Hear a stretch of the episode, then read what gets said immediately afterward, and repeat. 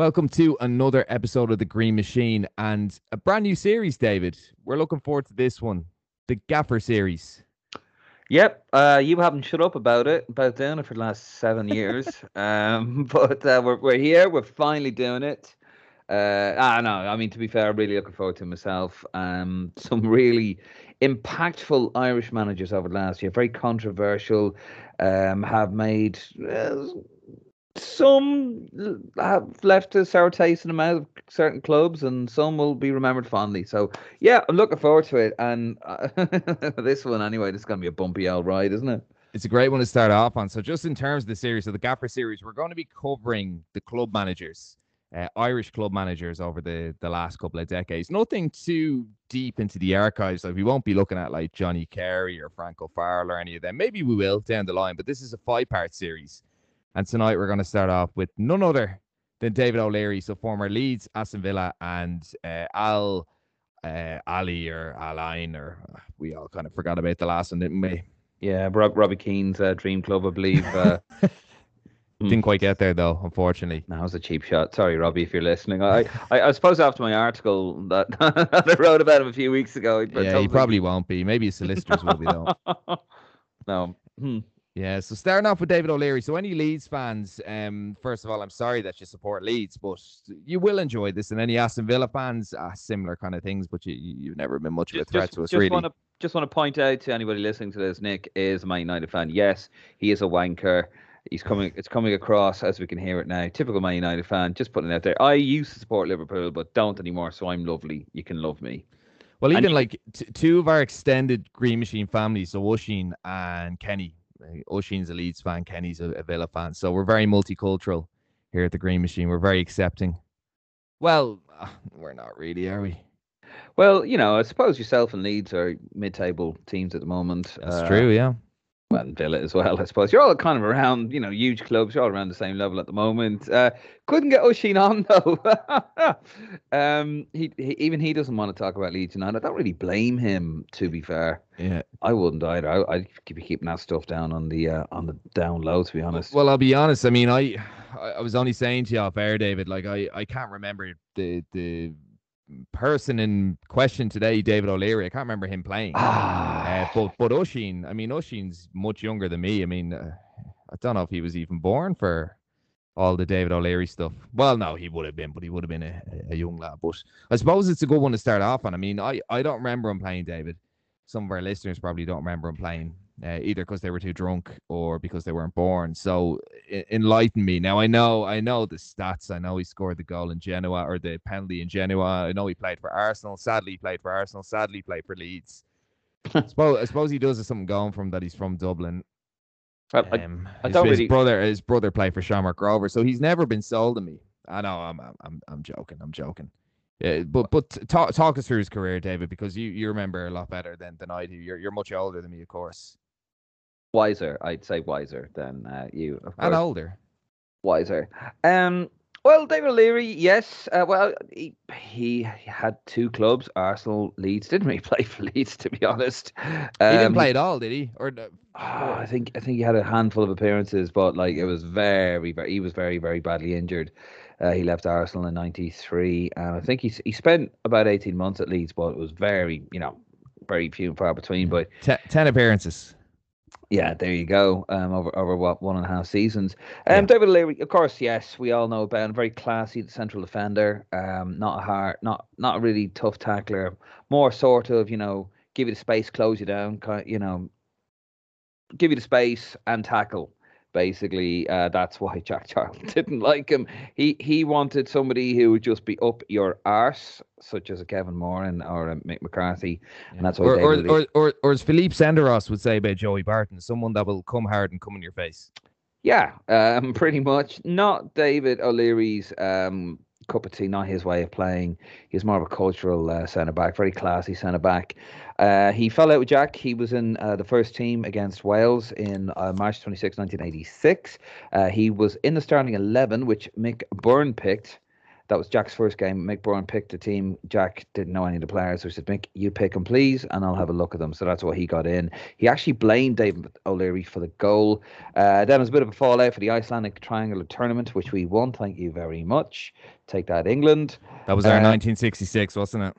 Yeah, 20, 20 years after um, they won the World Cup. So we have actually won two um, major tournaments, I would say, uh, since England won that. The Nations. No, it's three actually. It was some Peace Cup in um, 2013, I think there was, and the Nations Cup and the Triangle Tournament. But anyway, I digress.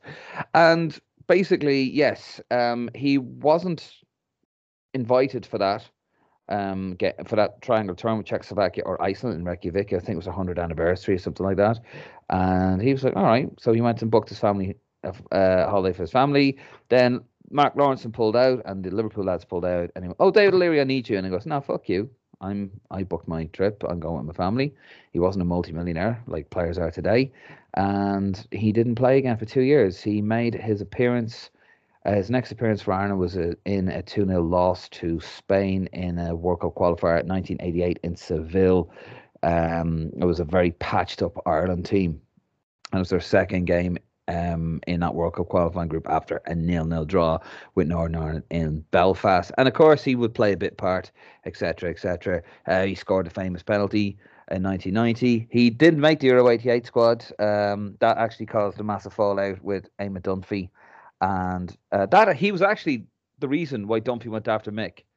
Because, you know, as, as Dunphy said, here we have one of the greatest players playing for, ever played for Ireland, sitting home crying. You know, while Mick McCarthy's playing for Ireland, and um, you know, he he that just caused resentment. And Jack called him the c word when he got off the plane because he just kept poking the bear. Anyway, um, he last played for Ireland in ninety. Oh, I think it was ninety three, as well, and he got taken off after about seven minutes.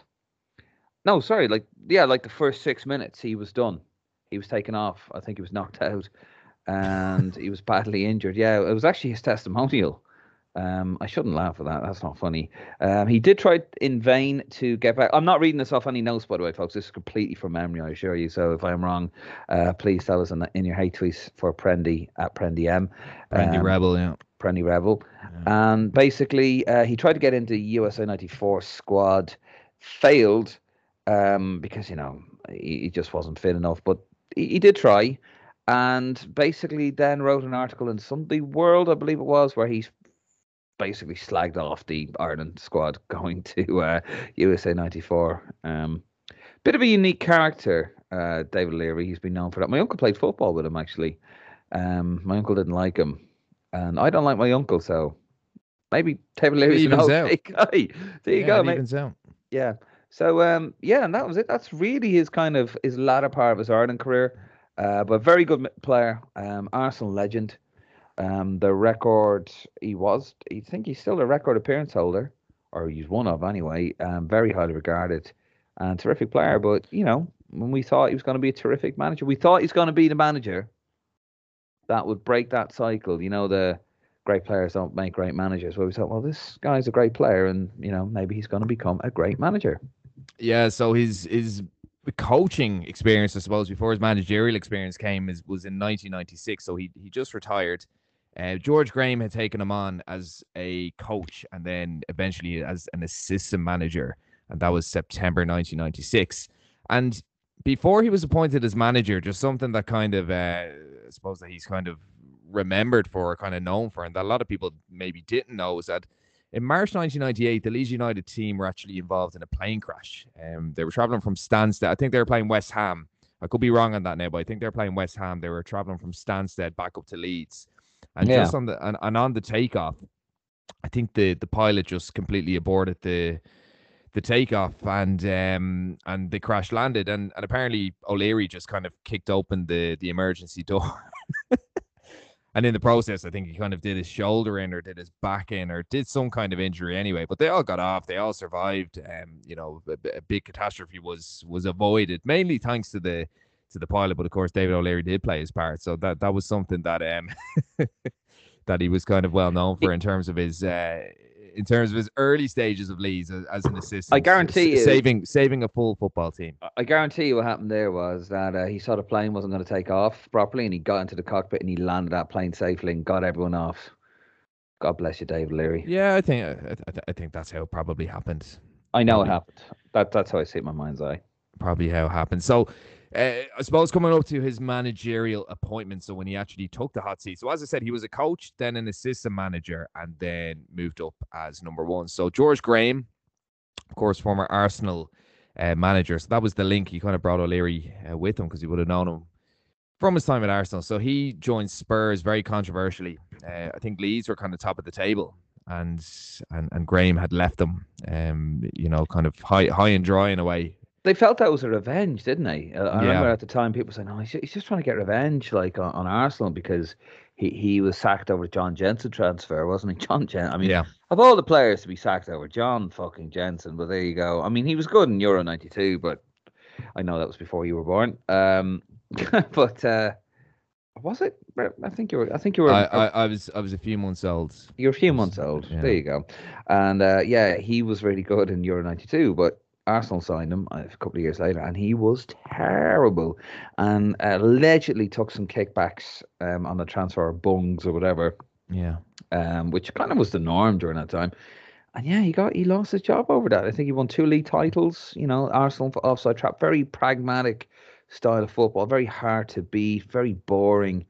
Um, bit like complete Ourselves. opposite. No, yeah, of course. I was going to say just the antithesis to Arsenal now. yeah, Just yeah. very easy to be an absolute Yeah. mess. But there you go. But he led them to. It was the first ever time that they'd actually topped the table, um, in the Premier League, of course. I mean, the Premier League wasn't in existence that long. And when Graham left, so O'Leary was was promoted to caretaker manager, and he was he was just expected to stay there for a little while. And I think O'Leary's actually quoted saying himself that he only expected to be there for a couple of games because he, he'd no managerial experience at all. So a few deals have fallen through. Uh, guess who one of them was, Martin or David or whoever Don't the fuck, you whoever the fuck you are, whoever the How fuck you are. fucking dare you? Um. Martin was supposed to be on this, wasn't he? But he cried it off. yeah, well, I'm, I'm trying to have him here in spirit. Don't know why I said Martin rather than. Do you know Mm. why I said Martin? Do you know why I said Martin? It- it's not because I was thinking of Martin Martin Prendergast. I was asking who, what manager did the deal fall through for before O'Leary got appointed as the manager of Leeds. Callum O'Dowda? Uh, try again. Why would I have gotten confused? Why would I have said Martin? Oh, Ma- not Martin O'Neill. Martin O'Neill. Yeah, so they Oh. they were me- yeah they were meant to sign Martin O'Neill from Leicester. Oh, okay. Yeah, and the deal fell through. Um, and there was a couple of other a couple of other play, um coaches that were kind of rumored at the time, but it was it, it was Martin O'Neill. He was kind of the the front runner, and that deal fell through. And David O'Leary was subsequently appointed as Leeds manager. Well, and, uh, it all came from there. So it's it's funny how all these things pass. Our manager Mondays are kind of coming back to haunt us in a way.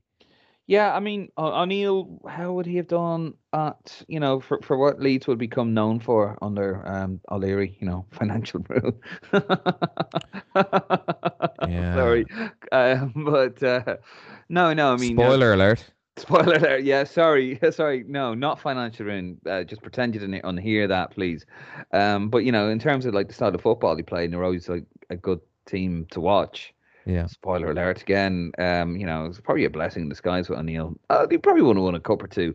I, O'Neill, uh, maybe I'm being a bit unfair to O'Neill actually. Around this time, and he was very good. This is before obviously he went off to Celtic. I think he went to Celtic in what 2000 or 2001, and he was he was excellent. But I mean, that is Scotland to be fair.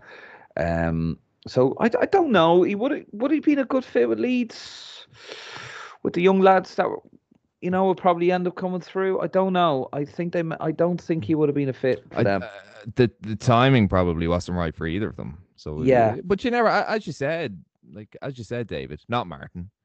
Um, you know, like like if you if you look at O'Leary's record, and we're not going to go through it in too much detail in terms of his his games won or his games lost or how he got on in cups and so on, but like he, he never really had any cup runs, and that was something that that O'Neill was quite good at. Didn't he get to a few League Cup finals? Like he Uh, got two- to Two, two League League Cup finals with with Leicester. Yeah, he won one- them too. One with Villa, yeah, and then a low with Celtic, even though that was in Scotland. But the UEFA Cup as well. Uh, so you know, it's all those all those little bits and pieces that that get factored in. But I suppose the big feature of O'Leary's first season, the '98 to '99 season, it was kind of introducing all the young lads, wasn't it? Like he brought through Paul Robinson, uh, Alan Alan Smith, Harry Lee Bowyer, um, even the Irish lads, you know, like Steve McPhail and Harte. Uh, O'Neill wouldn't have done that, would he? So it, that that was that was a big that was a big factor of of O'Leary's tenure, wasn't it? And he has to be praised for that because I mean, it was kind of coming to this stage like this was maybe you know five or six years after you know the class of '92 would come through at Manchester United. And uh, wasn't it uh, Lee uh, Lee Hansen? Jesus, Alan Hansen has said, "Oh, you'll never win anything with kids." And O'Leary was kind of adapting this similar, uh, Yeah. this similar approach, wasn't he? But they they were exceptionally good players. But he has to take some credit for their development, doesn't he? Because he would have been the, the coach and the assistant manager at the time. He would have kept a, go- a good keen eye on them. Yeah, I- you know, I think so. Uh, I think O'Leary deserves great credit, and uh, you know, O'Neill wouldn't have brought those players in, and we know O'Neill's style. He was never one for bringing in young players, and maybe that is probably one of the reasons why O'Neill didn't take the job, um, because they probably said, "Look, we got all these young lads coming through, and you know, Martin O'Neill likes experienced, good, ex- solid, experienced pros. We saw it with Ireland, we saw it with Celtic, um, you know, and he probably didn't fancy it, and." O'Leary took the challenge and he did very, very well. You know, players like like Harry was a quality player. These guys were very, very Yeah. good players. Paul Robinson, excellent goalkeeper, except when he, when he was playing for England. You know, Ian Harte for a while was excellent. Like these are very, very good players. So you, you know, and he brought back, he bolstered that midfield, didn't he, with uh, David Batty. Um, he brought him back from Blackburn. Uh, Yeah, Batty- that was that was very popular at the time. well, yeah. I mean, he, he was part of the championship winning. Sorry, the the last old First school- division. first division uh, title. Uh, Leeds won in 90, the, the last one before the Premier League season, 91 92 season. And, you know, he was a fan's favourite. You know, David Batty, fun, funny thing about him, he hates football. He Yeah. absolutely, if you ever read It's like, him, it's like Andy. hates- It's like Andy Carroll. Andy Carroll doesn't actually Yeah. watch football, does he? Like he never was never a football fan. And who's the other guy? Claudio Reyna. The do you remember the American? yeah, Never never watched a football game uh, before he played it. he's American, isn't he? Probably never, yeah, yeah. that's true. He, he just happened to be good at it. Uh, well, no, actually, wasn't, was he? He was shit. Um, but, but he was. Didn't he play for Rangers, didn't he? Yeah, that's that's why you shit. Yeah, Yeah. Um, and no, and City. very silly. But uh, No, no, I said uh, and and, and City. Oh, and City. City. Yeah. Oh yeah, when when they were like which is silly. Yeah, which is silly. They were in Division Two that stage, weren't they? Like third division. No, Premier. He play he played Premier League. Yeah, he played Premier League with them. Jesus. Yeah, Uh, yeah. But yeah, no. Uh, going back to the point though, O'Leary did very well. Introduced them, and you know, at the time, O'Leary would have been a big name in terms, you know, you know, it, by the late nineties. Obviously, his achievements came in the early in the eighties, so he was a legend of the game too.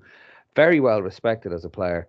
Um, you never heard any bad things about O'Leary as a player either. A bit eccentric, very, you know, very, um, you know, hard headed with, with with with decisions. You know, when he fell out with Jack and stuff like that. So you know, a model pro, and certainly somebody that you'd want your young players to look up to. A legend of the game at that time, very very big name. So it just seemed like a perfect fit. Yeah. And just kind of, I know, I know I said we, we're not going to touch too much on his stats or his records or anything like that, but it's worth noting that at the end of the 99 uh, season, of course, Manchester United win the treble. Have to drop that in there. He had he, he had a bit of a, a hand in that, didn't he? Because like Leeds went seven straight uh, straight games with a win. Uh, s- sorry, seven straight games with a win. Seven uh, se- a winning streak of seven games towards the end of the season, and they actually beat Arsenal. And by beating Arsenal, it more or less ruled them out of the title. So United more or less had a a fairly straight run that was in their own hands uh, leading up to the treble. And they they finished fourth. So O'Leary brought them to their highest ever finish at the time in the Premier League. So of course they won the first division. Uh, of course Eric Cantona, uh, being part of that team, had to drop that in there as well. But but fourth, and that was their highest position in his first season as a manager. So yeah, he was overachieving, wasn't he? I mean, for, for someone with no experience, it wasn't really a time in the Premier League where where you'd appoint kind of a novice. It was it, it was a gamble from Leeds, and it was it was paying off. Yeah, I mean, f- look, football was a lot more simple back then as well. Let's not forget. I mean, you, would never really see that today, would you? You know, in today's football, it's all about coaching. It's all about fucking, you know, science of it. You got throwing coaches. Back in this day, you could get, you could still get. It wasn't completely gone. You could still get a manager, you know, who was was cutting his teeth, coming into into the game and still overachieving and doing really really well with a good crop of players, and you get that blend and was a no, you know, reasonably organized, really good, good combination. Yeah. You could still do that back then. Doing that now, you, it just wouldn't fit anymore. Um, I'm trying to think of any. I don't think there's been any recent. Um, the the only one I can think of is maybe like Mikel Arteta. Like that's probably the, the closest one. But I mean, he was retired a few years before he. Yeah, yeah. I mean, he was a coach. Like to be fair, he he was a coach yeah. under Pep Guardiola. You know, he learned from one of the best there. But like to actually go you know, relatively just cut your really cut your teeth. It, it, it's it's a dying art form, shall we yeah. say? Unless uh, you're uh, like unless you're a caretaker, and very few care apart from Ollie, of course, like very few caretakers actually get the job anymore, do they? Yeah, you know, that like that worked out well, didn't it? Uh, yeah. Well, look, uh, well, well, we see that, that, it, that it might have. like he, well, look, he he's a club legend. Like that, that's a perfect example. I mean, there's a club legend, Ollie, ninety nine, Barcelona, you know, all this shit uh, that you lot were going on about. And those players didn't respect him because they're on an astronomical amount of money. You know, they don't give two shits about him. You know, and he was a great player, by the way. And O'Leary, you know, same probably hadn't hadn't retired as much uh, as long as Ollie. I suppose there was, I think, about ten year or more of a gap uh, between um, O'Leary and Ollie in terms of retirement. Yeah. But, um, you know, there was still that time where there was still that connection. You know, that you didn't have these players on astronomical money, you know, ridiculous amounts of money like GDP money, you know, and that you you've got now, and they've got agents and super agents, and, and that disconnect, and you don't really give a shit to be honest about anything at this time. You know, that's what I'm saying. Like there was that, you still had that in football in the late 90s, probably up to about the mid 2000s, where you get somebody coming in and and just you know, learning on the job. It's very difficult to do these days because there's just so much to the game now, isn't there? So yeah, so it's gotten so much more technical. Like it's it's it's all, sometimes you'd watch it and I don't know. Like I think you're similar to me, David, as far that you you you look at the game now and you look at it maybe when when we were kind of well, I suppose you grew up in the '80s, and I grew up in the '90s, but it's almost like watching a different sport at times, isn't it? Like it's it's yeah. it's way more technical, which is fine because it's entertaining. There's probably more goals now than there was back uh, then. I don't like know it's, if it's more entertaining for me. Um, I I, I well, think it's, it's definitely it's definitely more open. It, it's become more um, yes, like, yeah, like, like, like, the way things have evolved. Like if you look at Liverpool, if you look at City, um, like the only team that was kind of going all out, full throttle attack was kind of United back in the day and may, maybe a bit of Arsenal, but but they still had their conservative well, um, moments. Newcastle, yeah, Newcastle under um, well, Liverpool under, under Roy Evans, Keegan. Uh, Liverpool under Roy Evans around the time when when Keegan was manager Liverpool, but yeah, listen, but, don't get me but wrong. What, but what I mean is, you have like you know, you have you you've yeah several teams who are going full throttle, and then you're getting you know you're getting more goals. You're you're looking at records getting smashed every year over the last decade, and and part of that is to do with how open quality, football has become. Yeah, quality of the game, and also the sports science. I mean, obviously the players are fitter, the players are stronger, yeah, they're the, better conditioned. The, the quality so of the game. Look, look, the quality of the game is so much better now. Like, the, don't get me wrong, it really isn't. But there's certain aspects of the game that I don't I don't find it as entertaining certain rom- certain romances of the game that just just aren't there anymore. No, they're, they're not. Like where you know, I kind of like that about the game where you'd have some fellow who looks about two two stone overweight, and you know, like a little Matt Le Tissier or whatever, and all of a sudden out of nowhere he just pulls off like a street footballer and just pulls off this unbelievable skill and wins the game. And, and it was fun. It was more. It was still fun in the nineties. It's not fun anymore. And it's become too Americanized, where every yeah. fucking stat is just you know, it's it's like, and I, I and I've shared it as well.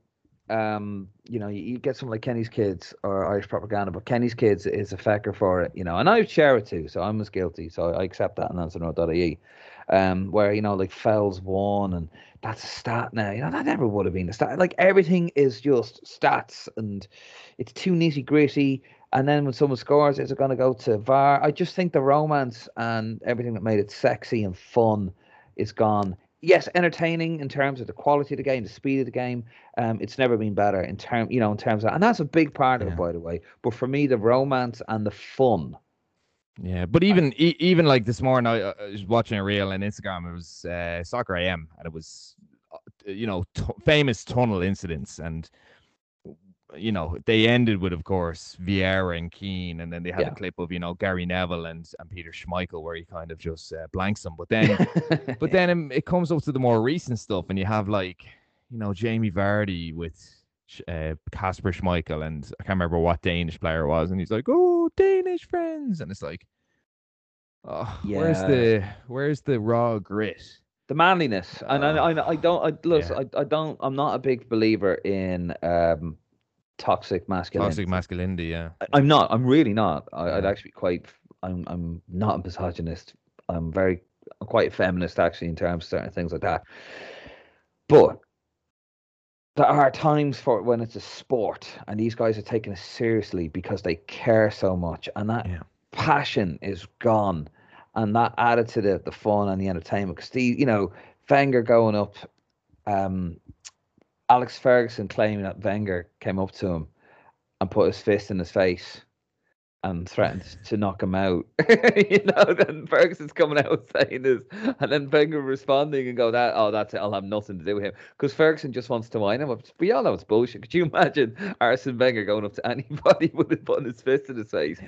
That's the shit. Well, now what will happen now is, uh, you know, it'd be like a, a WhatsApp voice note or something, and yeah. about about twenty different angles, you know, that and kind now of peop- pe- nonsense. people have to no, some people have to apologize. Oh, I'm sorry, I didn't I didn't do better with the penalty. And oh, fuck off! It's a game. It's a game. You're, you're gonna make mistakes. Just don't be a twat about it. You're gonna you know you don't have to go on social media and apologize. It's yeah, it's it's too it's too analyzed. It's it's it's too scientific uh, for my liking. Uh. Yes, the quality, and, and and we'll move on after this because we're going on a, a tangent. But the quality, yes, the quality is better. I, I 100% accept that. An entertainment fact, you know, fucking Liverpool. That was a great game against Man City. Uh, sorry, Chelsea. Um, The yeah. other Man City, yeah, um, but but but it was a it was a cracking game uh, between Liverpool and Chelsea. It was a nil nil in the Carabao Cup. Fantastic, and you know that was nil nil, and the quality was amazing. The penalties were fantastic. So yeah, the quality of the game. I mean, I remember Ireland two thousand two. Penalties were atrocious. Yeah. And then you see these guys in, in these pen- every single one of them were, were phenomenal except for the penalty, except for the goalies. Uh, Ke- uh not Kepa, the other lad that came on. Kelleher. Fucking Oh, uh, yeah, Mendy. yeah, you know, yeah, still orbiting the Earth. Like it's, uh, it was just, Yeah. it was, you know, so Yeah. stuff like that. It's better, but in terms of fun, no, no, Yeah. it's not. All right, so moving swiftly on there. So the end of the 98 97 or 98 99 season, it's very late, guys, uh, as you probably told, uh, as you can probably tell by now. So just something worth noting. So the the transfer fees spent by David O'Leary in his first year, seven million. Of course, most of that was on David Batty, and the the amount that he received or that Leeds received for players leaving was two hundred thousand. So ju- just something worth noting because it becomes very relevant as this episode goes on. So the 1999-2000 season. So O'Leary made several signings. Um, th- so they sold Jimmy Floyd Hasselbaink, uh, who of course was kind of their star striker at the time, wasn't he? The the Dutchman, of course, went on to play for Chelsea as well. They they made quite a, a bit of money off him, and with that money plus a little bit more, they signed Michael Duberry, Danny Mills, Eirik Bakke, Jason Wilcox, and Michael Bridges. And in the first few games, it was ten straight home wins. Uh, so like you're you're looking already at O'Leary early on in his career. So he ends 98-99 with with seven wins on the trot, ten straight home uh, wins in a row, and and of course Michael Bridges, Harry Kewell, like they were absolutely on fire, and uh, l- there was a lot of kind of long winning streaks throughout the season. You know, like they were going kind of five, seven, eight kind of winning uh, streaks in a row. Like it, uh, this just seems to be kind of a like a team under O'Leary. And I mean, as a United fan at Yeah. the time, I mean, I was quite young at the time, but I just remember like Leeds just kept winning and winning and winning and winning. But then they go through these really barren spells where they they lose to like a Sunderland or, or a Bradford or whoever. Like they they lose to one of the smaller teams. Yeah. And but but but in amongst all that, they'd be going on these massive winning streaks. Like they'd be they'd be winning loads on the trot, and they were very very consistent at home. Yeah, you know, and on one hand, you- one hand you go that's brilliant, but you never, I never had the, I never got the feeling that they were ever going to write it out, that they were ever going to maintain that, and that's the difference, isn't it, with, with a league-winning team? You know, you saw it with with with United and Ferguson around that time, and you know, you saw it with, uh, I wouldn't even say Blackburn really, they they barely got over the line, but they did get over the line in '95 um, at Anfield. And you saw it with the Arsenal teams, but with with, with Leeds, you just maybe maybe it was because O'Leary was only in the game, and you know he was a very, very, very young manager. You know, you, you kind of wondered how are you going to maintain this? Yes, Yeah. you won seven games straight. Does that mean you just, you get the job on a full time basis? Absolutely, one hundred percent. And yes, you've ten games on the you know ten game winning streak uh, at at the beginning. Of, or sorry, ten straight home wins Home wins, yeah. And but you never felt you always felt that they were going to mess up against like that's where the te- that's where the leagues are won and lost, isn't it? Against the Sunderlands, against the lower teams, where you're too complacent. And Because I mean, they, they had a great record against the likes of Arsenal at the time. Because And Arsenal, Ar- yeah, yeah, yeah, Liverpool as well. Like, like, Yeah. like, like back then it was it, like if you think of any younger listeners, like if you think of City and Liverpool now, back then it was Arsenal and United, and then I suppose Liverpool were kind of floating around. Blackburn had, had won the league a couple of years previous, but you know they were they were beating the likes of Arsenal, they were beating the likes of Liverpool. Um, they weren't beating the likes of United, but that's for another day. This is a David O'Leary podcast. It's not a fucking Man United propaganda podcast. Uh, I- Imagine if Martin was on this, Jesus.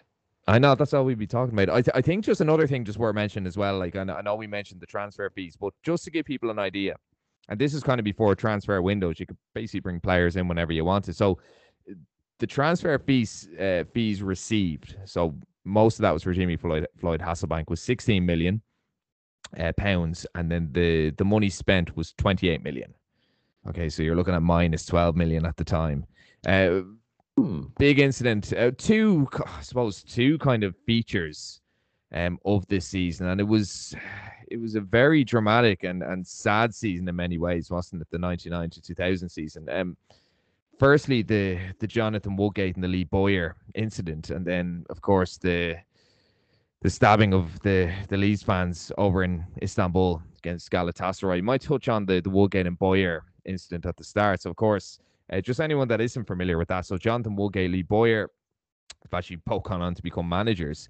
Um, they had a big bust up in the in the city centre, didn't they? Uh, they they actually looks like they assaulted a a student um, in the city, and of course the there was a big court case. It kind of dragged on for a long time. It was kind of credited with uh, Leeds uh, struggling at times, and it was said to have a really bad atmosphere around Elland Road and with, with the squad. And I just have a description of it here. This is uh, this is actually from uh, David O'Leary's book, um, in terms of uh, you know the the whole incident with Woodgate and Bowyer, of course, after the the, the assault um, on the student in the Leeds city centre. So uh, the quote here. So I pointed at Bone Woody and said, "These two have disgraced us all. They're running around Leeds drunk that night. The terrible consequences."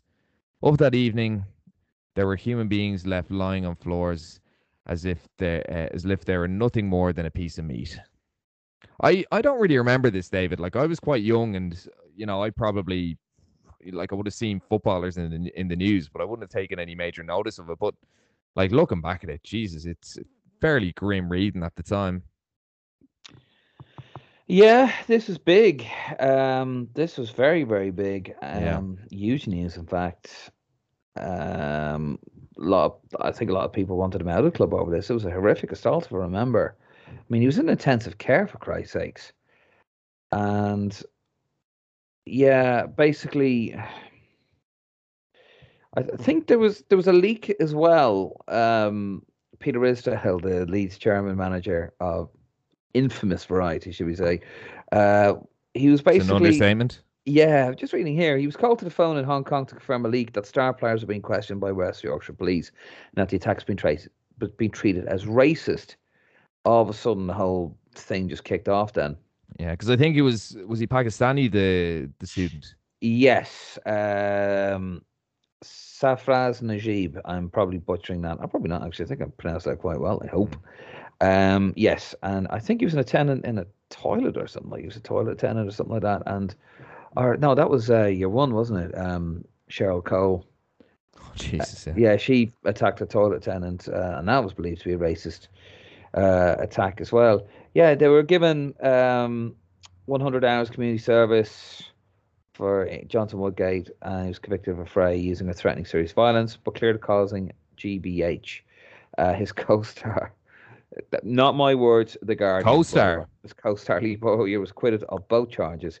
Woodgate's friends from primary school Middlesbrough, Paul Clifford and Neil Caveney, uh, were also convicted of affray, and Clifford received six years for GBH. So Woodgate didn't do the damage. Um, mm. Bowyer had nothing to do. Well, you know, he didn't. They couldn't prove he had something to do with it um, you know, the the actual assault, but he was there, and Woodgate was there. Uh, just just for reading here in the incident, um, yeah, basically it was just like a night out. Uh, they're getting plastered for uh, Bowyer's 23rd birthday. Woodgate, Woodgate had invited his Middlesbrough groupies. This is the Guardian's um, uh, wording.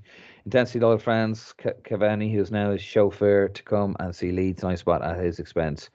Um, he was an under 21 or an England cap at 21, and the Leeds fan had a crucial weakness with only a solitary GCSE. He had notoriously short fuse where students were concerned.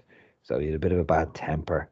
Uh, he was actually arrested, you know, in 99 uh, by Cleveland police for allegedly headbutting a student after a pub quarrel in Middlesbrough. This is Woodgate. And only released when his victim signed up the press charge. So lovely fella here, really. Yeah. I basically got absolutely smashed and just went after this guy. That was absolutely dreadful thing. And it was disgraceful.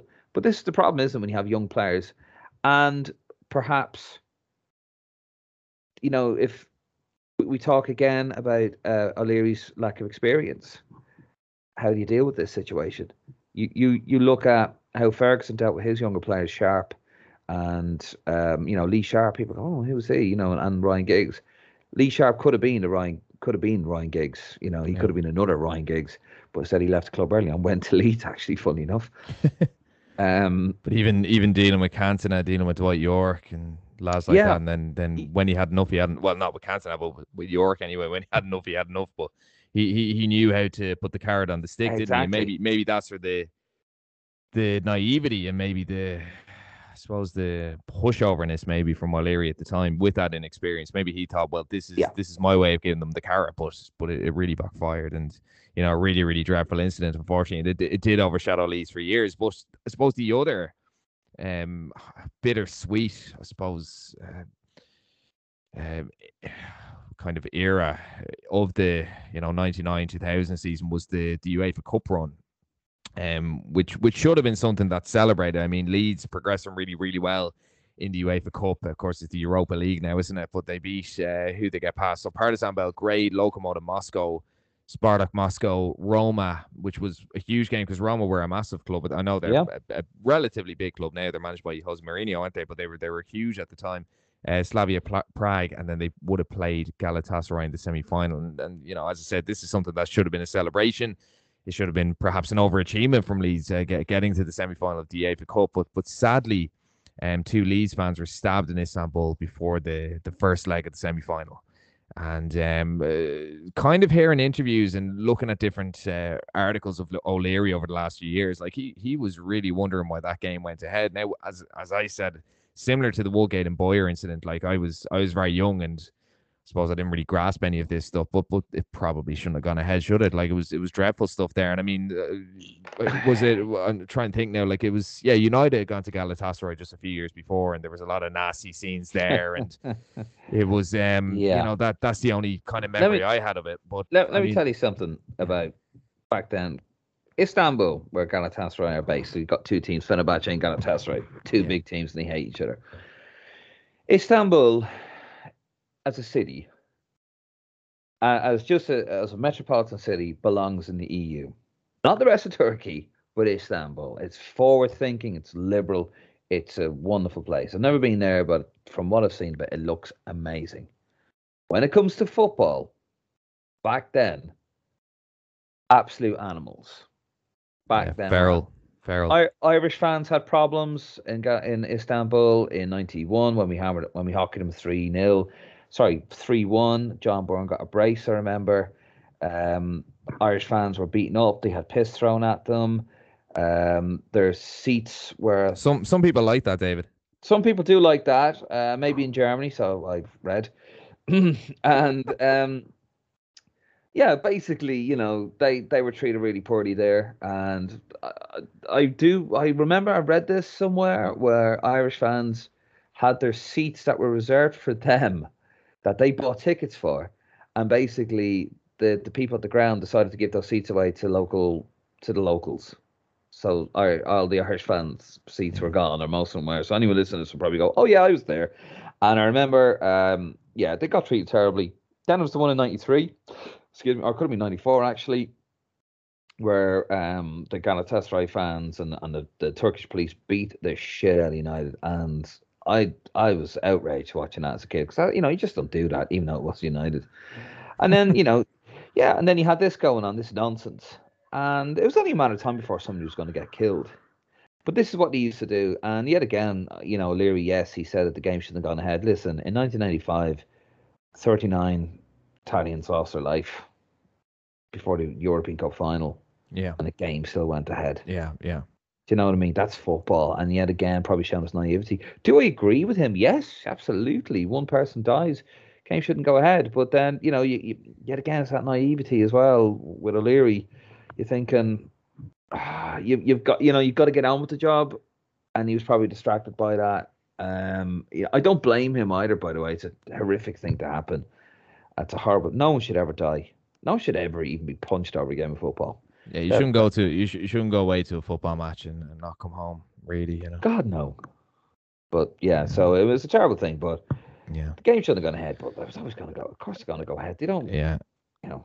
Yeah, and it did go ahead. So Lou, Lee's actually losing 2 0 um, in the away leg and then drawing 2 2 uh, back home at Elland Road. So they went out of Europe 4 2 on aggregate. So just to kind of fill everyone in domestically, uh, again, Lee's fans are probably well aware of this, but domestically, so there was four consecutive league defeats in a row.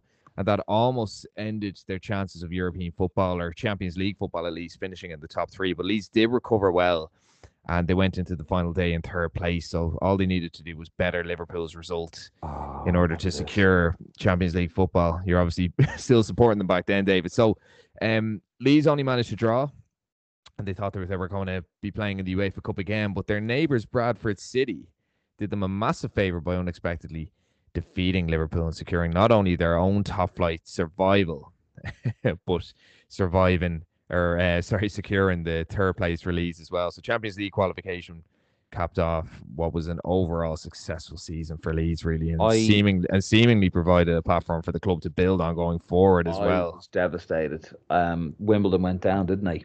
Wimbledon Yeah, that's down. right. Yeah, yeah. Uh, I was absolutely devastated by that. Um, I thought Crazy gang. Yeah.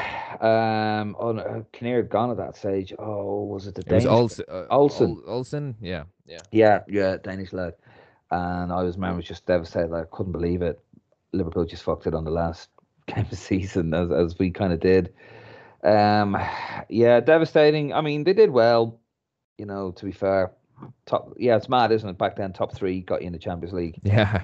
I, I remember when it was just the top one, and now it's the top two. And I remember When it was when it was actually the Champions League. Yeah, yeah. I mean, I remember my mate saying at the time when you had to win the fucking thing to get into it, Liverpool couldn't get into it into the Champions League. then when you had to, you know, be in the top two, we'd finish third, and then uh, I was the top three, we'd finish fourth. Like it was just, Yeah. you, you know, it was really frustrating. But yeah, they did well, but it was that was more. That was a capitulation of Liverpool more than anything else. But listen, you still got to get the results. You still got to go on that run, and you've got to punish your opponents when you make mistakes elsewhere. So yeah, that that one hurt, but I'm glad it did, David. I'm glad it did. yeah, I bet you did. So September 2000. So ju- just uh, you know, obviously Lee's finishing third, but September 2000, O'Leary manager uh, was released. The the video game. Did you have that, David? I didn't. I did have a UEFA manager at the time. I remember getting Forest Green Rovers um, from the conference and winning the Champions League and building like a hundred thousand Before be- before they were cool, aren't they? The kind of hipster, vegan, uh, sustainable team. Yeah, I Yeah. turned them. I turned them into a conglomerate bastards that didn't give a shit about the environment or anything really. Probably publicly traded, but then had to retire after 50 years. Um, so I don't remember this game. I remember Kevin Keegan games. Can remember the old football manager games, not the ones you have now, like Yeah. football manager, football manager two from the early 80s and late 80s. Um, LMA, of course, but don't remember this one at all. Yeah, no, me neither. I mean, it was uh, our. Uh, It's clearly you kind of you, you, you, kind of come across it on like Twitter and stuff now and again, don't you? People put up a photo of it and stuff, but I, I don't remember it at all. Uh, so the 2002 2001 season, so O'Leary's third season. So we spent big, spent very big this year. So bringing in Mark Viduka, Dominic Matteo, and broke the record uh, transfer fee for Leeds twice. So signed Olivier Dacourt for seven million, Rio Ferdinand for 18 million.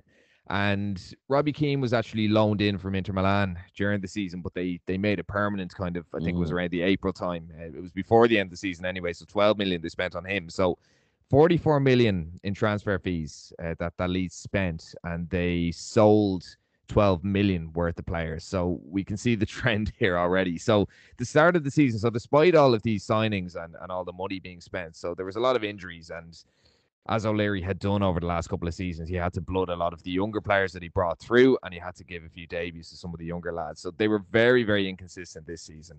Um, definitely up until Christmas. So similar to the last couple of seasons, they would have had a lot of big winning streaks, and then just some random losses here and there, like they did. As I said, Sunderland, I think they did lose. I think they lost three or four nil uh, this season. They finished fourth, and they they did miss out in the Champions League by a point, and they on, they actually only lost two games, I think, from Christmas to the end of the season. So it it was a very very inconsistent domestic form, but Yeah. the big feature of that season was their Champions League run.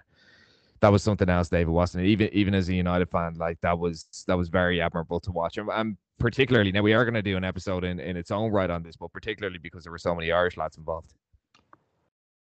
Yeah, yeah, it was a good run. Um, uh, Valencia, wasn't it? Yeah, I mean, Yeah, yet again, never once believed they were going to ever do it. Never once believed they were ever going to do it. Um, I know it's an awfully uh, negative, but I I remember watching that game. Um, when they got hammered by um by Valencia at home. yeah. Uh, you just just never felt it really. I mean, it was a very good side. Um, I, I mean, back then you had to go through the yeah the second group phases and Yeah, the two the two group phases. Do you remember that? Two rounds of group phases. ridiculous that was. I Um, love that. I love that. No, I mean when when the World Cup came around in 2002, it was abysmal. The quality was so bad because all the top teams were all fucked because all they were all fucked like from all the football.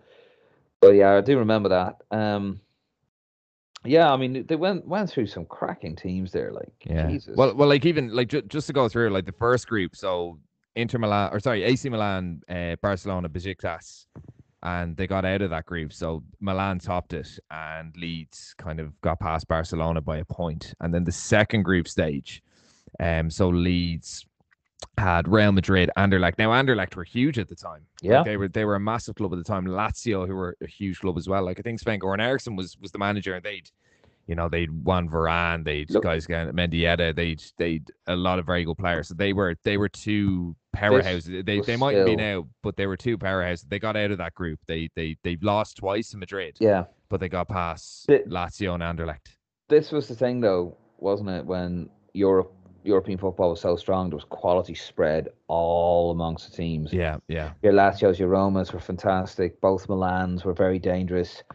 Uh, the Premier League hadn't quite gobbled it all up yet. Um, La Liga very strong, of course. You know, La, La Liga was probably the best league in the world at the time. And then if you look at Leeds uh, that season, so Barcelona, Real Madrid, they, I mean, look, they didn't technically didn't get past Real Madrid, but they they got out of groups that contained both of those teams, and then they played Deportivo in the round of, or in the quarterfinal. So Deportivo, like they're, I think they're playing like in the second division in Spain now, but they were huge as well. So Anderlecht, Lazio, Deportivo, fallen giants, but they were a massive club at the time, Deportivo La Coruña, and Leeds Yeah, got past them. yeah. And it was only Valencia that kind of beat them in the in the semi final. So they they took on most of La Liga, which was but it, it was the best league in the world at the time, and they they they nearly nearly got past a whole lot of them. Yeah, but I mean Valencia were quality then. Was that, was Yeah. that the season that Deportivo um, knocked out Shelbourne? two 0 Oh or three no, no, no. That was a couple of years later. That was 2004, I think. Oh, okay, yeah, I remember Yeah, that. yeah. That- They were very unlucky, actually. I remember that. game, Yeah, yeah, they were. But uh, yeah, I mean, it was a good season. Never, you know, it was a very good run to get to the semi-finals. But you know, the way they, and I hate to say it, but you know, I remember they were kind of celebrating that. Yeah. Yeah, we got to the semis. Look at us. And you know, I remember at the time thinking that's not the mentality you need. You should be disappointed. You should be looking at winning that. You know, Yeah. the, team they had. But, like, even- very, very good young time. But even the quali- even the qualifiers, David, because like O'Leary's kind of quote is saying it was it was um 1860 Munich, and again, I think they're playing in the fourth tier of German football now. But at the time, they were they were a big side. Um, I think they were runners up maybe in the Bundesliga, and and he was devastated. He was like, "We're not going to get past these lads," and and they did. Like they got they got past him into the group stage, obviously. But it it was a tough run, but it was something else having an Irish manager though in the Champions League, wasn't it? Like he must be the last Irish manager to manage in the in the I suppose the group stage proper going forward. Like I know we've had like Irish teams and so on, but Mm. he is, isn't he? I think Can't so. think of yeah. anyone Uh, else. yeah, well, no, Brendan Rodgers. Brendan Rodgers played Ireland schoolboys, didn't he? So we That can, we can maybe we can claim him. Yeah, But he's no, he's Irish. He was born in Ireland, and it suits our it suits our suits our agenda. Suits Yeah, our so he's. Irish. Okay, so so the second uh, the second last Irish manager in the Champions League. Yeah. Uh, I to be honest with you, this is gonna sound mad, but uh, at that stage of my life, I wasn't. I I didn't. I wasn't really on board with the whole Irish thing. Really? Yeah, I didn't give a shit. I, I thought it was great. Oh, I, I loved it. It was just like, No. and, and and I and I and I didn't like Leeds, but I was like an Irish manager. You'd Ian Harte, Steve McPhail was playing the odd game, wasn't he? Gary Kelly. Yeah. No, Uh, I, well, I Gary was- Kelly, Gary Kelly, bad. Was it this season? Gary Kelly had a bad injury. Yeah, Yeah, yeah, He- yeah, it was. Um, yeah. No, I I didn't give a shit about the whole um, Ireland connection. And I, and listen, if it was now, I, I I would. I'm just being perfectly honest. I could give it the whole, oh yeah, you know, Opal and all that shit. No, uh, didn't didn't care at the time. I was just I only cared about Liverpool uh, and the Irish football team, but I didn't give a shit about the Irish connection uh, at any other club. It was just Liverpool and Ireland, and I, you know, I just wanted Liverpool to be doing well, and I never and because Leeds used to always seem to do the business against Liverpool, I didn't really like Leeds either. And I think the whole Bowyer thing as well just kind of put me off, and, and the Woodgate thing, you know, kind of nasty. And I just never believed they were ever going to do it. You know, what Arsenal was different, as I said before, but with Leeds, I just never thought they were going to do it, they're going to win anything. Um, and you know, O'Leary, he did, did a very good job, but nah, just didn't, didn't, man. I'm sorry. I have to be honest. It was it, the coverage was huge Mm-hmm. back in mm-hmm. Ireland. Like, like RTE were all over it. Like it was it was massive Yeah. because it was Irish manager, so many Irish young Irish lads. yeah. Because I mean No, that no, was making that was making up a decent bulk of our national team. I- I get it, and i- a- and rightly so. You know, don't get me wrong. Um, but now Liverpool, man, it was just for me as a as a kid, Liverpool and Ireland, and I didn't give a shit about anyone else. You know, it's like if I like something, I like something. Even in snooker, when Stephen Hendry lost to Ken Doherty in '97, I was devastated because I wanted Hendry to win because he was my hero. He was one of my heroes growing up as a kid. That's just how I am. yeah, cold bastard. I am a cold bastard. Um, success. Well, I'm not successful, but I like it. I got got a one four seven on World Championship Snooker on, on my Xbox. So Could have gone pro. So moving on there, 2001 to 2002. So we're actually coming towards the end of his Leeds career. So the, the first kind of things of note. So O'Leary did get Robbie Fowler from Liverpool. 11 million he spent on him, and, and he was after him for a long time. And then Seth Johnson, there's a throwback. So Seth Johnson signed for 9 million. I think it was Derby County he was signed from. So, Yeah. the, so the, the total transfers uh, spent, tr- transfer piece spent 20 million. And in terms of players sold, 1.3 million. So we're we're looking at even more financial issues. So they were considered like Leeds were considered to be in a much better position this season because there were so many injuries the previous season at the at the start. Like they did have a bit of a false start, and, and that's probably part of the reason why they missed out on European football. But they did beat Arsenal 2 1 very early on. And as I said, like Arsenal were, were a massive powerhouse um, at the time. And they were first very early on in the season. So they, they were top of the league. And they did progress early in the UEFA Cup. And Robbie Keane uh, was a huge part of that uh, Leeds team as well. He, of course, just just joined permanently from Inter Milan, and Harry Kewell as well was absolutely on fire for David O'Leary. And then Leeds actually went unbeaten until November. Uh, so another kind of uh, another season with more streaks. And then, of course, they signed Robbie Fowler for the 11 million, and they wanted to do it before the Bowyer and Woodgate case, but unfortunately, they couldn't just with various finances and various going goings on. So they did go. They went sorry nine games without a win, and they they went out of the UEFA Cup to PSV in the fourth round. So it was another example of this inconsistency, these extreme winning streaks and unbeaten runs to these you know massive spells without a win at all, and then after a Champions League run they were kind of considered one of the favourites for the UEFA Cup. And of course, Robbie, Robbie Fowler coming in would have kind of boosted that, but they went out in the fourth round. And then back to back, back to back losses against Manchester United and Spurs uh, that more or less ruled them out of Europe altogether. So they, they ended up finishing fifth. And O'Leary was actually sacked at the end of the season. Um, yeah, so it, it goes to show like that one. And uh, as I was saying, like you had this buzz even back in Ireland, and you know, people were saying, "Oh, David O'Leary, like what what an unbelievable Irish manager," and then within the space of a year, he's gone. He's gone. Yeah. Um. Back. I mean, Bobby Robson was fired from Yeah. Newcastle by Freddie Shepperton, and both none of them are with us anymore. Those two, um, for finishing fifth. I remember, and Houllier finished fourth, uh, with Liverpool that season, uh, and he got sacked. Yeah. And Christ, he's no longer with us either. Fucking hell. Yeah. Yeah. That's yeah. madness. Um, yeah, it's it's just crazy, isn't it? When you think about Leeds, they take your arm off for fifth, but Yeah. it goes to show you what kind of a madhouse this place, that that this club was at the time. Mental. You know, the club, like the amount of money that Ri- Ridsdale was was throwing at an inexperienced manager. But to be fair, he was doing a very a damn good job of it. Yeah. Um, he was learning on the job. You know, uh, there was a good. He, he did a good job, I think. Well, like for a caretaker to to get their highest ever finish two consecutive seasons in a row, to to get a record Yeah. uh, winning streak. They, they they broke loads of records in terms of winning streaks and games unbeaten at home and, and different things like that. Now they did have a couple of unwanted records, like the I think nine games without a win was a record in it in its own right. But you know, the from a caretaker to a Champions League semi final is, is something else. Like they kept exceeding expectations and then it was just a plummet. But just to put it all into context, so we, we spoke about the the transfers in and transfers out. So the big issue, and a, a lot of people are very aware about this, but part of the reason that they believe O'Leary was sacked, sacked, it wasn't just because of the results, but Peter Ridsdale, and um, you know, very very well documented uh, chairman uh, of various clubs, Leeds and Cardiff City as well. So when Leeds qualified for the Champions League in 2000, um, or 99 rather. So he actually borrowed, uh, Ridsdale had borrowed 60 million because he anticipated that Leeds were going to qualify every single season, didn't he? And Hmm. all of this investment was going to go into infrastructure, but, but mostly into players. And O'Leary has spent 100 million in the meantime.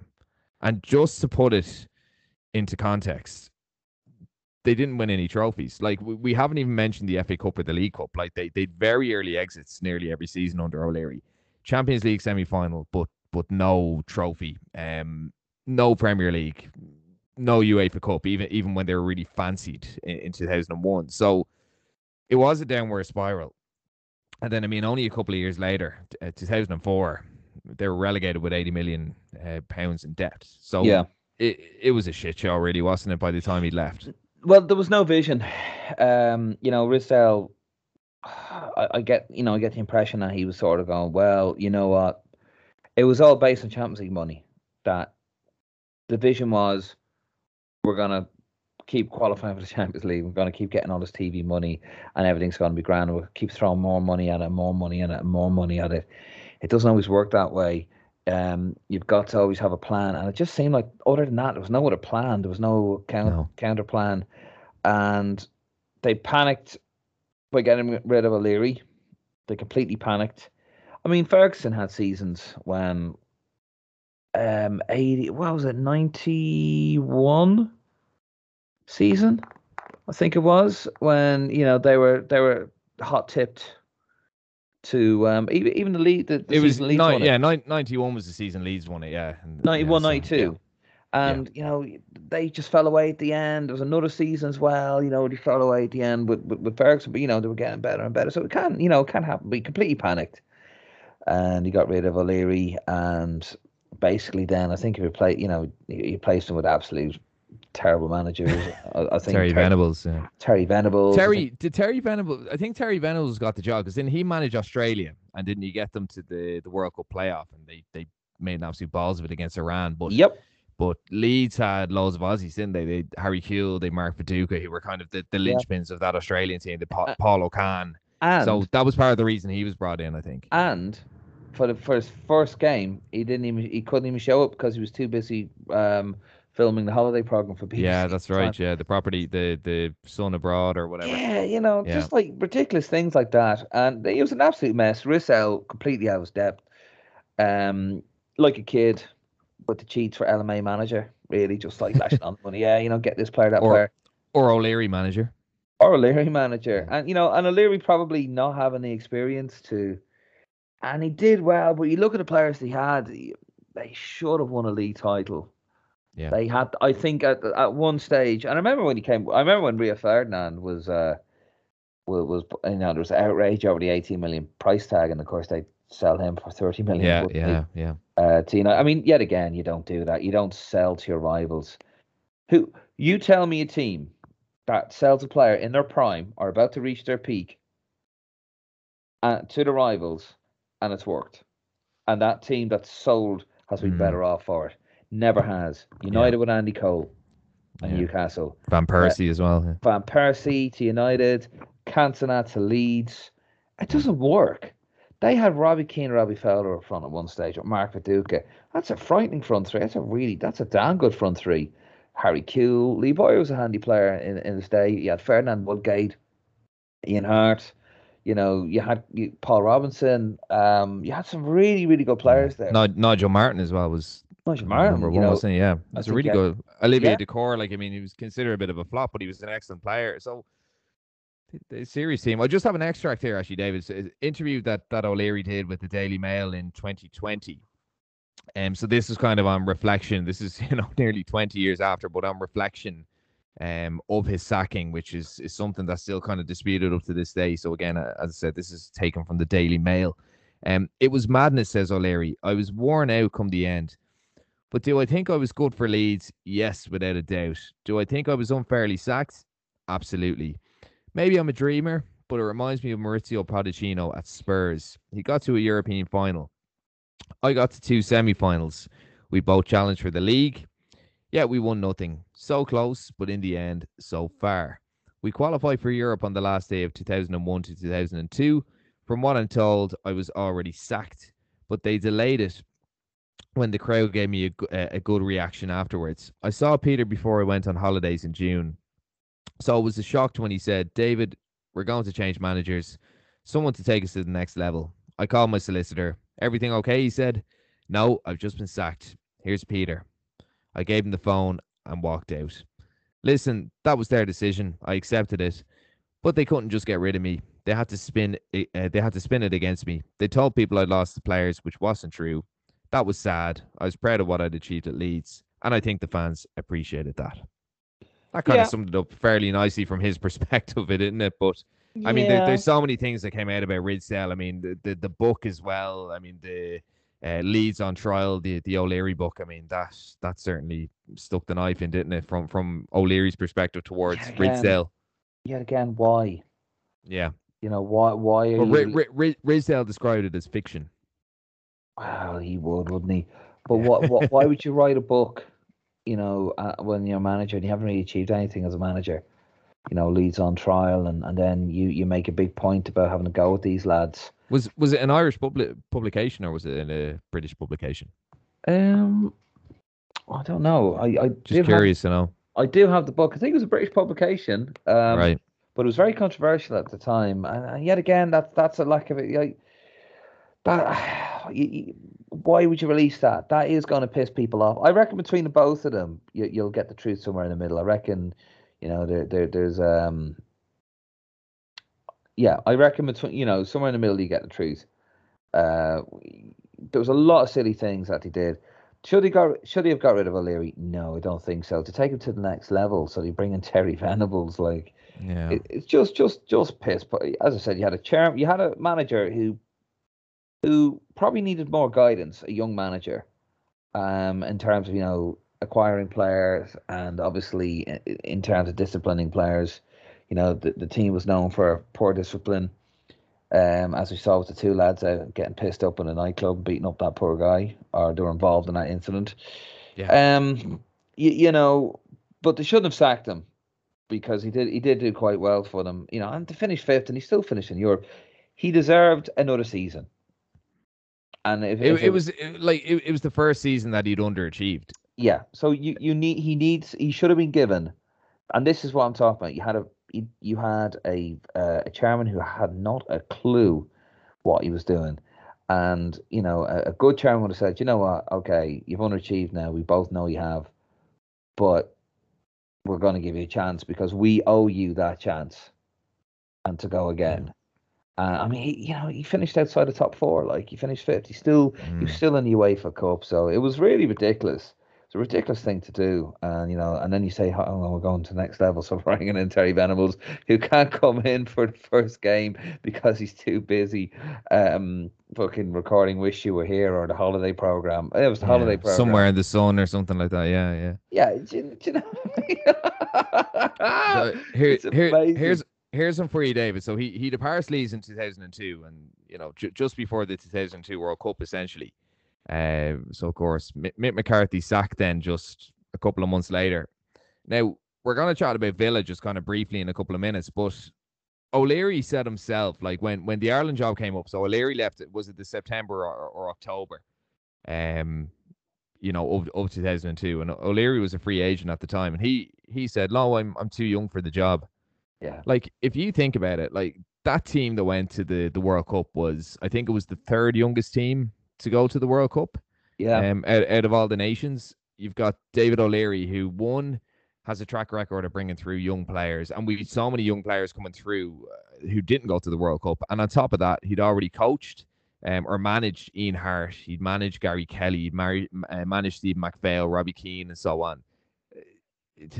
You have to kind of think that was that was the natural replacement, wasn't it, for Mick McCarthy? I, if you think, think, about so. it, because I mean, we, we we got Brian Kerr and we we've done the Brian Kerr series and we've analyzed and we've spoken about it for ages, but but uh, it's hard to think, uh, you know, it was hard not to think what could have been with O'Leary. Now it could have been an absolute shambles. It could have been an absolute shambles, and he he no transfer budget with Ireland, did he? But it looked like a really natural fit.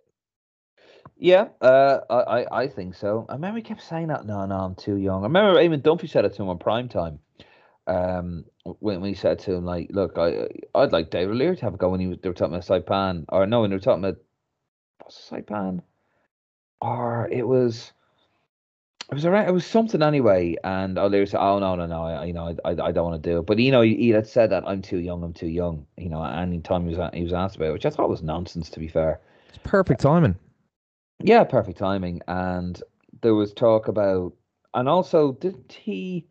show up as a pundit on Sky, and Roy Keane was a pundit on Sky because he was suspended, and he came on and gave Roy a big hug, and everyone thought that he was doing um the whole thing of you know he was yeah, trying yeah. he was paving the way he was healing the wounds to get Roy back involved around that time um I think it would have been a perfect fit um he wanted to he Leeds played good attractive football he said at the time you know if you read his I, I started reading a bit of his book Leeds on trial. Uh, we will do a podcast about that at some stage because it's supposed to be absolute gold, but unfortunately, real life got in the way for this one. Um, and he, you know, he goes on about the style of football. I wanted to create a team that played attractive football and and all this, you know, kind of stuff. And they did play attractive football, and Ireland played attractive football under Mick McCarthy, and we had the players to do it. And the players that would come through, um, the are you know the players like Andy Reid, and you would have had someone like Stephen Ireland you know, David O'Leary was a huge name in Irish football back then. Yeah. You know, he was a legend, Genoa, the whole lot. And he was, was But there there was definitely influences of Jack Charlton, wasn't there? Because I, I, just remember watching Leeds and it was it was high pressure, high tempo, and the midfield would just kind of suffocate um the opposition players, wouldn't yeah. they? So there there was there was that kind of influence as well. Of course, um obviously Charlton had his his Leeds links as well. But it, it's just an interesting one to think about. Like I mean, we we we did do the Brian Kerr series and we did do an episode on the the kind of quirky alternatives that that were mentioned, and O'Leary actually never really came to the table at all, which is which is a very interesting one to think about. So not too long after, um, I wouldn't even say that link, but that you know that uh, that he was kind of touted as as being appointed as Ireland manager. So he, he was linked with the Sunderland job, and Mick McCarthy actually got it. So there's all these fu- funny parallels, isn't there? Like, Yeah. um, Martin O'Neill not getting the Leeds job, and then Mick McCarthy getting the Sunderland job. But he did take over Villa in 2003. Um, so Graham Taylor, of course, uh, le- left the club, and um, he completely galvanised them, didn't he? Because I mean, they, they were just above the relegation zone, I think, when he took over, and they ended up finishing sixth. And and up until I think, now I could be wrong, but I think there was two games left in the season. Now I could be completely off the mark with this. I'm kind of trying to go off memory, and I might be mixing them up with with Spurs for some reason. But I think they were in contention for the Champions League, and um.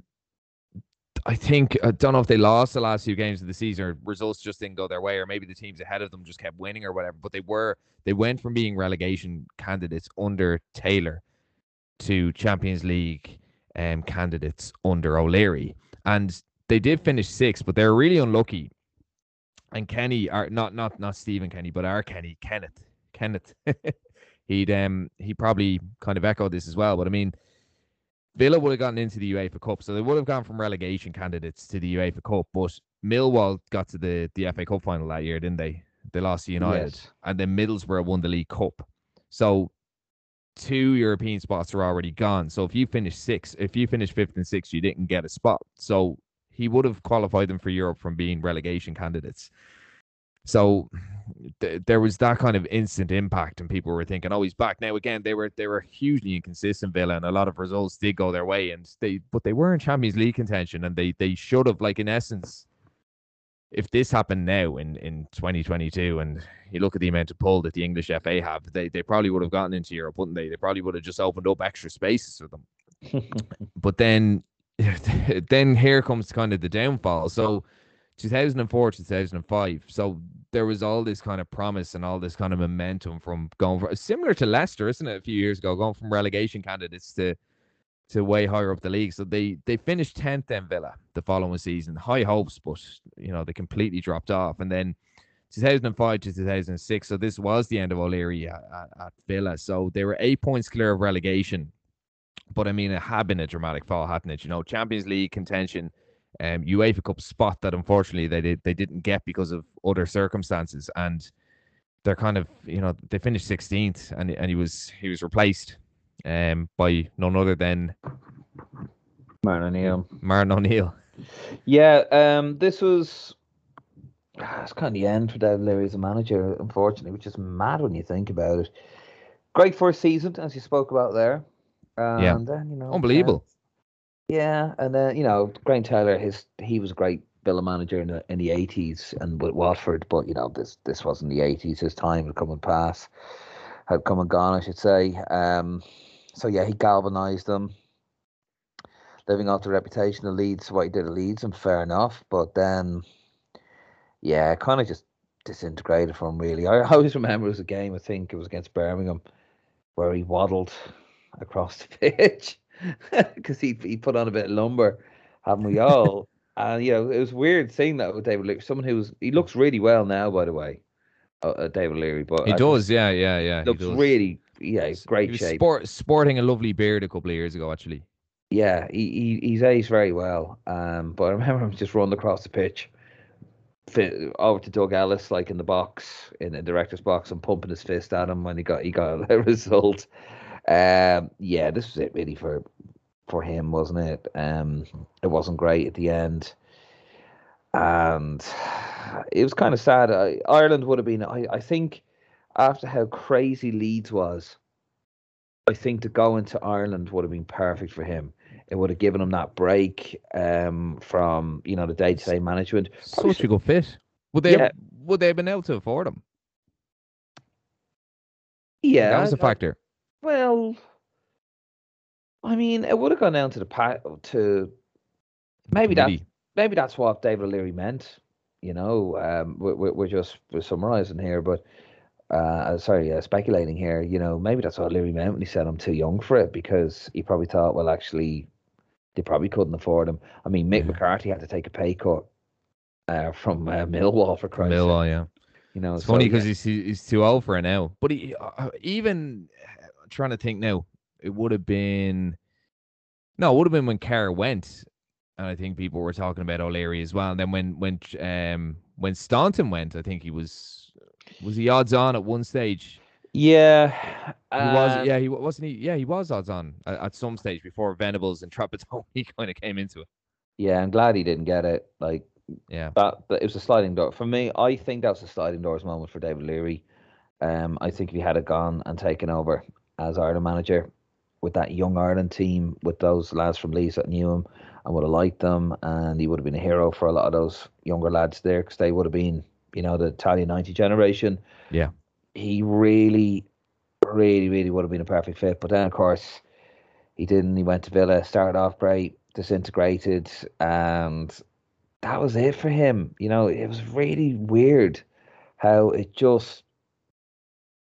I mean, he didn't get a job really, did he? Like after 2006, he, he didn't manage to, till he went to Al Ahly. Like yeah, yeah, and kind of to to touch on that, so Al Ahly in um in Saudi Arabia, so an absolute disaster, wasn't it? So Fabio Cannavaro was actually his captain, believe it or not, and he only won six out of 15 games and and some of the games uh, were absolute hammerings. I think they lost to kind of their local rivals. There there was there was all sorts of controversies uh, when he was over there. Like we had sean o'shea uh, the aik assistant manager on uh, a few months ago and he, he spoke about kind of the the issues in sometimes in the middle east where you could be coaching or managing kind of a prince's son or the owner's son and then they're expected to play and i think I think similar kind of things were happening over there with with uh, with O'Leary. um, so he was he was sacked anyway, and he actually had to go to FIFA for compensation because he was owed about I think three and a half million. Because I mean, obviously, it was big money that he that he would have been getting. Jesus. But but um, he he actually won the case. Like he, he took a case with FIFA um against Al Ahly, and Al Ahly had actually claimed that he just done a legger that he just up and left. Yeah, I mean. that was in what 2013, wasn't it? Uh, 2010, yeah, 2010. So yeah, um, so yeah, I mean, he won the compensation 2013. So yeah, I mean, you go out there. I mean, there's a story of, of a few lads, Eamon O'Keefe, who who was in that part of the woods, and um, yeah. He, the guy who owned the club, won the Prince, actually uh, announced announced his love for him, and he had to he had to escape the country so when you go to that's a true story about it. Eamon O'Keefe, yeah. check it out. He a player famous, um, because he was actually he played for Ireland. He was born in England, played for Ireland. he was actually banned playing for Ireland for a number of years because he played a, a schoolboy or a, an amateur game for England. But then they he got he got back again. So when you go out there, it's always a bit dodgy, isn't it, to these foreign countries? But I mean, 2006 to 2010, you know, that was his first managerial gig for for four years. Um, yeah, it was just really, really poor, and it kind yeah. of it kind of solidified, certainly for Ireland fans anyway, that he's done. look, he's done. It, it, was an era that that maybe suited him, and you know, as a as a coach, look at the best managers in the world. Like Alex Ferguson adapted to the to the nineties, to the noughties, yeah. you know, to the twenty tens for the couple of years he was there. So you, you had to adapt, and I think he came in at a good time. He got a bit bit of momentum. His man management was you know, you, you can see evidently it was very good in some ways, but then in other ways, in terms of how we how we managed um, players off the pitch and how we managed personalities, it, it maybe wasn't all there, but it did solidify things, didn't it? But but overall, I mean, you have to look at that Leeds, um, you know that that Leeds tenure, and you have to say he overachieved in many ways. You know, for for his experience. Now he had two years as an assistant, didn't he? But for his experience, uh, for his experience, and and all the records and all the milestones that he hit with Leeds, um, which can I just add, they still haven't managed to hit since. So, for a club that size, they surely have to look back at O'Leary and and, and smile somewhat. Uh, and they can't put all yeah. the blame on him for all the financial stuff. No, Ridsdale has a huge amount to answer. But but, but but you got to put it into perspective. Like he had an open checkbook, and he got quality players and He had, as I said, Fowler, Viduka, Robbie Keane up front. That is a hell of a front three. You know, all those players. I, won't go through it again. And you know, if you couldn't do something with the players he had, you'd really, really be useless yeah. as a manager. So you know, he, he, let, us be honest now. He had a very. I don't think he overachieved. I don't. I don't go with that. I think he, he did well you know, he did do well, But you got to remember, it was at a very, it was at a very high cost, and he ended up in eighty million pounds worth of debt in the end, because Ridsdale didn't have a clue what he was doing. And yes, I know they haven't touched any of that in the Premier League, but to be fair, they went down and they went down to League One at one stage as well. So they're back in the Premier League as we record this. Probably not for long, but yeah, that that did a lot of that that did a lot of damage, and that's kind. You know, he's got to take a little bit of responsibility for that. But uh, at the end of the day, it's the chairman. He takes the absolute majority of that. So he did well, but no, I don't think he overachieved. I think the players he had, he had a phenomenal team there. He had a very good side, but you never. I just and I, and I mean, I'm not shitting on him. I I I just don't think I never felt once that they were going to win the league or they were going to win a Champions League.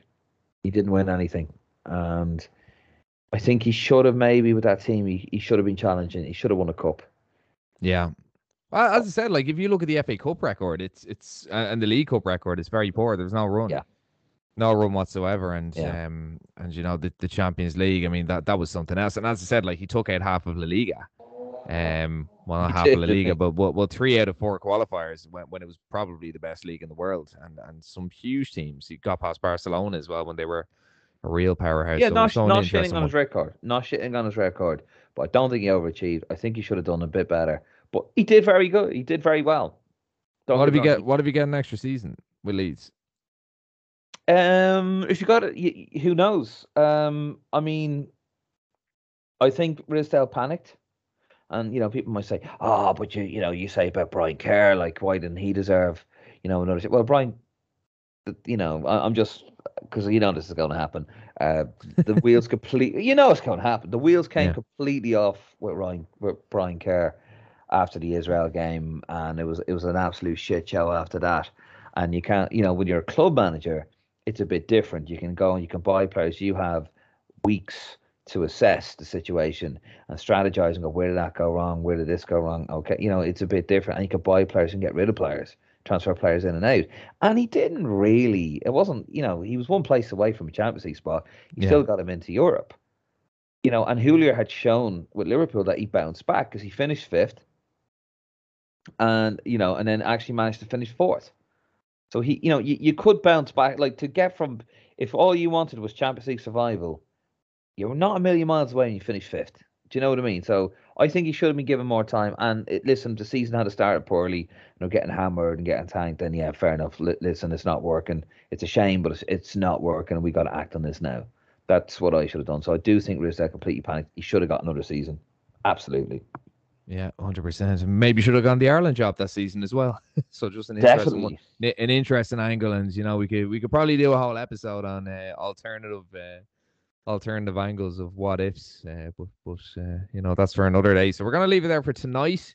Um, hope you enjoyed it. The first episode of the Gaffer series. So we're gonna be back next week with episode two, which will be Joe Kinnear. So Joe Kinnear, of course former Wimbledon and Newcastle manager. So we're really looking forward to that. So let us know what you think. Let us know what you thought about tonight's episode or, or the David O'Leary episode.